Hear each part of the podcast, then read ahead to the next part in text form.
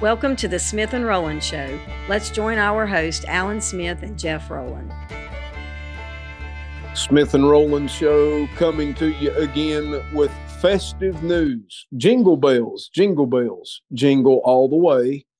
Oh, what fun it is to ride in Alan Smith's horse and sleigh. So we now present to you Mr. Alan Smith. I'm oh, dreaming of a white Christmas shooby dooby doo. oh my! Hello there, Mr. Roland. Please don't shooby dooby. Oh, shooby you right on up there, buddy. I'll tell you what, I never felt I never felt so Christmassy up in my life. How we That's doing, buddy? Pretty good. Hope you are this morning. I hope everything's well. And Everything's I'm- well. I'm hoping Hadn't been this good, got, but one other time. Well, I'm hoping that you've got all of my Christmas shopping done this festive Your season. Christmas Uh, shopping is officially done. Did you get me anything better than you did last year? Your Christmas shopping is officially done. This is a recording. Wait a minute. I'm not. I'm not sure I'm liking that. I went to hit repeat and it didn't. It re, it repeated a different thing. All right, Mr. Roller, we got an article we got to finish up on here, maybe today or tomorrow. But yesterday we had an article, and how in the world you came up with this title, I don't know. The heresy of amillennialism. Now, And it is a heresy. I've well, what does heresy mean? It means her say. That's it means her is. say. That's right. So the woman that came That's up right. with all millennialism needs to repent. That's all I'm saying. Gender specific. That's right. Gender, you're terrible. Now, last week, yesterday, I mean, we were talking about this article, and the name of the article is "The Dangers of Amillennialism." That's easy for you to say. and that is easy for you to say. We talked Yeah. about its core values yesterday, Jeff, and Yeah. how it spiritualizes thing and amillennialism. And would you tell our listeners once again what the definition of amillennial is? Well, amillennialism basically denies any literal kingdom on the earth where Mhm. Jesus rules and reigns. It relegates the kingdom that Jesus preached and the apostles preached to a matter of the heart, and Yeah, that it yeah. was completely symbolic. Amillennialism denies a millennium and uh, goes straight to the new heaven and the new earth. And it takes Revelation chapters, I guess, 1 through 20 as something that's already happened. Yesterday, Right. we began to talk about the flaws, and just to remind everybody, we talked about how the, in this article it states that a flaw of amillennialism is it spiritualizes Scripture and diminishes its authority. It neglects Israel's That's right. prophetic role, and that it includes intellectual dishonesty to embrace this doctrine. And Yeah, I, I'm yeah, a firm uh-huh. believer in all of those things. The writer here, Alan DiDio of Encounter Today, makes a good argument. He backs up what he's saying with scripture, and he pretty well proves that those flaws of amillennialism is accurate. At the very, just to put a cap on it from yesterday, Revelation 20, it said most people say that the term thousand years is only used once. That's not true. It uses the term five times in six different verses in Revelation 20. You made the point that, you know, the Lord don't have to repeat himself for it to be true. If he says it one time, it's that's Yeah. enough. But Yeah, it does right. God, God, that. my daddy was the only one that had to say it more than one. Yeah, that's exactly. that's right. And I don't know about you, but I didn't want my dad to have to say it twice. But in this article, Alan, he goes on to talk about the broader scriptural context of uh, Okay. amillennialism. And here's what he says, and and then he's got some scripture that I'd like for us to consider about this. But here's what he says. He says, beyond Revelation, or that is beyond Revelation chapter 20 and what we talked about yesterday, the concept of a literal reign of Christ on earth is a theme that is interwoven throughout scripture, underpinning the hope of a future and a restored kingdom. And then he talks about some verses of scripture that reinforces that understanding. But that statement, I believe, is true. The concept of a literal reign of Christ on the earth is interwoven throughout scripture. We can see it plainly in scripture. And it does give us the hope of a future and restored kingdom. I'm reminded of what, of course, this is a reference, I believe, to the rapture of the church, but it talks about the blessed hope that we have. The hope of our Uh-huh. future is in the return of Christ in the middle of the air. And then our future continues on by ruling and reigning with Christ when he comes back. So it's I just want to make this technical point. Could I bring a technicality in at this point? I'd like Well, for you you to take- you comment. take right on up there. you know, there's a lot of people says the church is not going to go through the tribulation. You and I have talked about how the believing remnant is raptured out. The apostate church will go through the tribulation. I'd like to say that the believing remnant does have a role to play in the tribulation. It's at the end of the tribulation when we come back with the Lord Jesus at the Battle of Armageddon, and we're on white horses behind Christ coming down through the middle of the air to establish the kingdom on the earth. So, in a technical sense, I guess you can say the believing remnant does take part in the tribulation. And it's at the very end when the Battle of Armageddon takes place in Revelation 19. We are with Christ in his descension from heaven to earth to establish his kingdom. So, in that respect, our future and the hope of our future is in meeting the Lord in the middle of the air and then coming back with him to a restored kingdom and his plan for Israel going forward. And so that's in a broader scriptural context of why that, that millennialism has so many flaws in it. It's interwoven throughout scripture. Exactly. If you're going to go with spiritualizing the scripture and the amillennial concepts, and I call it a concept because it's not a really a reality. Let me say it to you like this, Jeff. There, if you take the book literal, that book has a lot of supernatural happenings in it. And supernatural meaning that it's God inspired or it came from the kingdom of God. It has a lot of supernatural happenings that happened to the church and even in the early part of Acts. When these supernatural happenings occurred, Today in the church, we try to replicate or duplicate these supernatural happenings in the church. And just because God doesn't click at our demand, then we psychologically try to come up with a theology that will rule out God working supernaturally. See, if you spiritualize everything, Jeff, you don't have to use the supernatural element anymore.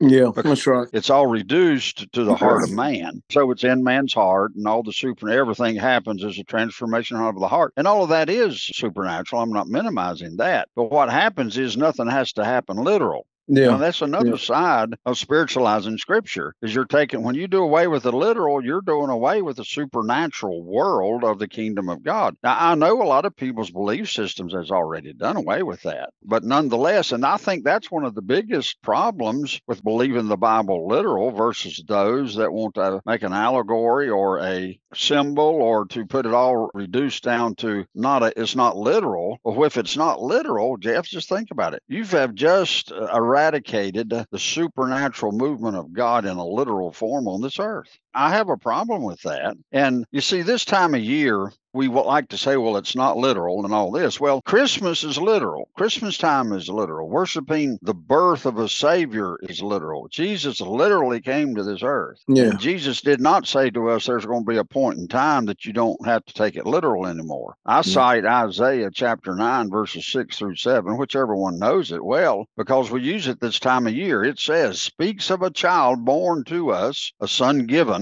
who will have the government on his shoulders and of the increase of his government. Did I say increase? Yeah, there you go. Of the increase of his government and peace, there will be no end. Now, you see, Israel, as long as for almost 2,000 years, was not a nation. Well, Jeff, listen, Israel's a nation again now. So we That's see right. the increase. We're on an increase right now. We're not on diminishing. The Apostle Paul said the diminishing of them is the riches of the Gentiles. Well, yeah. that's happened for 2,000 years. Now, when we see the increase of Israel again, we're, we're setting the stage for the increase of his government. And it says there'll be no end. So we know we're in the end times. We're in the end of the end times, if you will, because we are seeing the increase of Israel again. And the Bible says in Isaiah, there'll be no end. He will reign on David's throne. That's a little throne. David's throne is not in your heart. Thank you very much. That's right. Establishing it with justice and righteousness from that time on and forever. The reference to David's throne speaks of a literal physical place. So, what yeah. our argument is that to not take it literal, Jeff, I submit to you and to the listeners that if you don't take a Bible literal, you're almost going to do away with the supernatural arm of God to work literally on your behalf. I would also just want to point out, Alan, that starting in 1948, when Israel became a nation, that should have done away with this belief system of amillennialism, proving that Israel is a nation. I don't want to get too far ahead of ourselves in where we may be going yes tomorrow, but I do want to say that when Israel became a nation, that put a big dent in amillennialism and in what I would say the theory of amillennialism or the hypothesis of it because it's not it is not a proven fact in the Bible by no stretch of the imagination. And when you get to 48 and Israel becomes a nation, if I had have believed in amillennialism prior to that, I certainly wouldn't have after that because what it does, your political structure then changes to where you become someone who literally despises and hates the nation of Israel while you're trying to hold on to biblical context. And I don't mm-hmm. see how you can mm-hmm. hate something that God called the apple of his eye.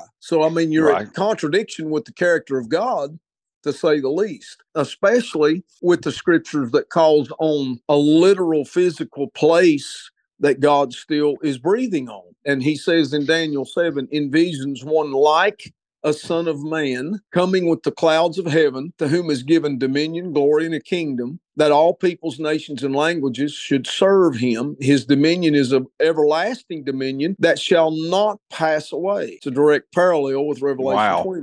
So, I mean, I don't know how you can argue with the scriptures that declares so emphatically God's plan for Israel to restore them and to restore a kingdom to Israel where Jerusalem becomes the capital of the world and we rule and reign with Christ. So in that context, yep. the church has relationship with Israel, but we are not Israel. Our program is different than Israel's program. That's and right. we are living in that interval of time between the 69th week and the 70th week of Daniel. So you got to do something with all of that. And uh, to just simply say that, well, the kingdom is just a matter of the heart, it's not a literal kingdom, you're denying the word of God calling David, calling the Davidic covenant a lie established from heaven.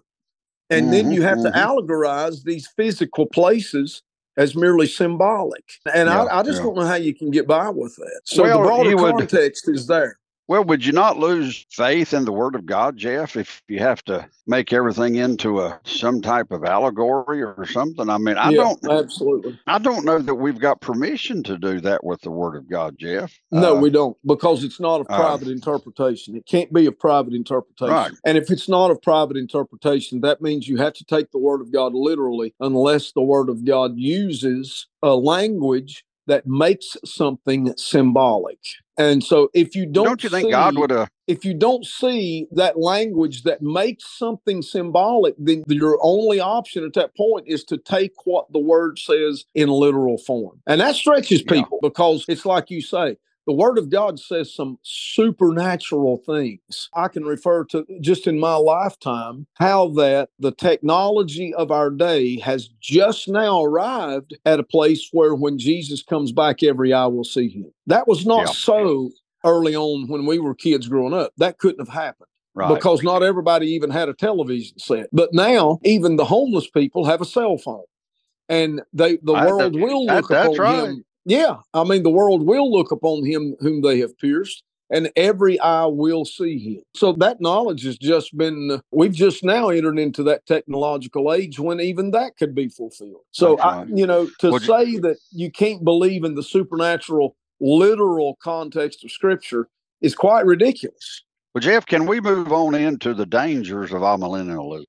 Yeah. He speaks about that there's dangers to it in this article. And he says amillennialism, allegorical approach, has implications beyond eschatological perspectives. It opens doors to various contemporary eras. One of them, he said, Number one, social and political errors. Yep. The combination of the church's spiritual mission with temporal political agendas can be traced back to the allegorizing tendencies of amillennialism, which is found in the worst and darkest corners of church history. So true. When yep. the church loses focus on its primary goal, salvation through Christ, social and political ideologies can fill the void leading to a dilution of the gospel message. Absolutely. What do you think about that one? I Jeff? think that's right dab where we are in the social structure of the world right now. That's where we're at. Most churches wow. that say that they don't want to engage in political affairs because of separation of church and state or because of all of these other things. They are engaging in political affairs at a higher level than those that take a stand against what's wrong. They are engaging by replacing Bible text with political ideologies. That's what's happening. And it's watered Wow. down the message of the gospel. And that's why you've got drag shows in some churches for children now. That's happening. That's not Come on. something that's just That's being talked about. That's happening, and that's happening in America. That's not happening in some other dark corner of the world. That's happening here in the United States. So the social and political eras that come about, and we can make a case where this started in the first century, and it started with amillennialism when the church refused to preach a literal kingdom in fear that the kingdom rulers of the first century would put them to death for preaching that there was a coming kingdom that was going to destroy their kingdom. They couldn't preach that in fear for their lives. When they weakened the biblical text to embrace the political climate of the first century, that has followed a trend line all the way to now. And what it Wow, what it has wow. become is a anti-Semitism that manifests in Jew in hatred the hatred of the Jews. And it's given rise to such characters as Adolf Hitler, as we talked about yesterday. The second danger that he has put here is vulnerability to non biblical ideologies. Now, let's look at this one, Jeff. Vulnerability to non biblical ideologies. And how does it do that? By diminishing the future, literal aspects of God's plan. Amillennialism inadvertently makes room for ideologies like socialism, Yep. which often emphasizes collective salvation. Wow, what a scary thought. And utopian ideas at the Mhm. expense of individual faith and reliance on God's sovereignty. Yeah, in a word, Alan, wow, this Jeff. amillennialism basically has to lead you to a universalistic mindset where in the end God's It going does. to save everybody. That's the end game right. of replacement theology. That's the end game of amillennialism. It does away with hell. It does away with punishment for sin. It does away with judgment. So they can call premillennialism escapism all they want to. But honestly, amillennialism is the greatest escapist doctrine that can be It preached. is the great escape. Yes, it is because you are basically arriving at a conclusion at the end that says no matter how you've Mm-hmm. lived or whether you've turned your life over to Christ or not, whether you've received Jesus as your Savior or not, you're in the end you're going to be saved because Let that's what collective salvation question, is. Jeff. Yeah, If we're trying to escape with the rapture of the church, the tribulation period, why is it that we come back to fight with Christ to finish it off? That's exactly right. We're going to be present for the greatest outpouring of God's wrath in all of the tribulation period. We're going to be with Christ at the greatest outpouring of the That's wrath of. God during the Mhm. entire tribulation. That's Yeah. right, because the rest Uh, of the the rest of the poor beings probably died during the tribulation. That's exactly right. We're saving we ourselves are- for the big battle. and we have to be that. We have to be there because we are the body of Christ. And Christ does not come without his body. There is absolutely no other way around it. And I would say that this vulnerability to non biblical ideologies, and look at what it says here, it makes room for ideologies like socialism. That is a universalistic mindset. That's where it's rooted in. That's what Karl Marx preached. That's what Mhm. this utopian idea of hey everything's going to be all right. All we got to do is drive electric cars and embrace climate change and become tree huggers and, and all's going to be well with the, with the world. It's a dangerous ideology to embrace and it does have its roots in an amillennialistic type perspective of scripture. And there's a lot of churches that's fallen for that alan. A lot of Mhm. churches Well, it looks like between 30 to 50% of all Christians would fall into this category of Well. I love the way the writer puts this paragraph together. Listen to this. There is not one verse that says that the church will gradually transform the world for good and then Jesus will return. They would have you believe that the world will get better and better until Christ returns. That's that is go. a conclusion you have to draw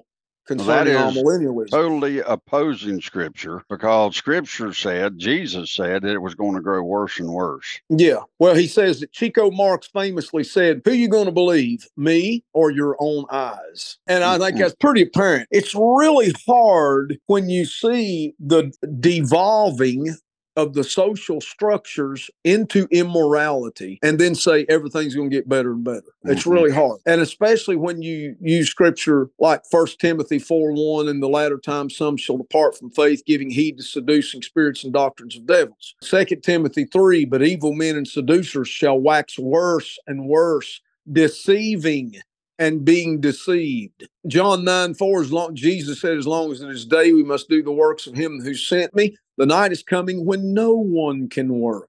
Paul says that in the last days, terrible times, perilous times will come. Mm-hmm. Revelation 12 12 says, In the last days, Satan will come down in great wrath because he knows his time is short. On and on, he cites scripture that actually is, if you take it in its literal context, describes the very world we live in right now. Yet there's people denying that, saying that, oh, no, no, everything's getting better and better. Well, no, it's not. It's just not getting better and better. And neither do I believe this adage that people use that says, well, it's been this bad all along. I would say that there has been these acts of immorality all along. I would say that there has been sin all along, but I would also believe that in this time, sin is abounding more and more.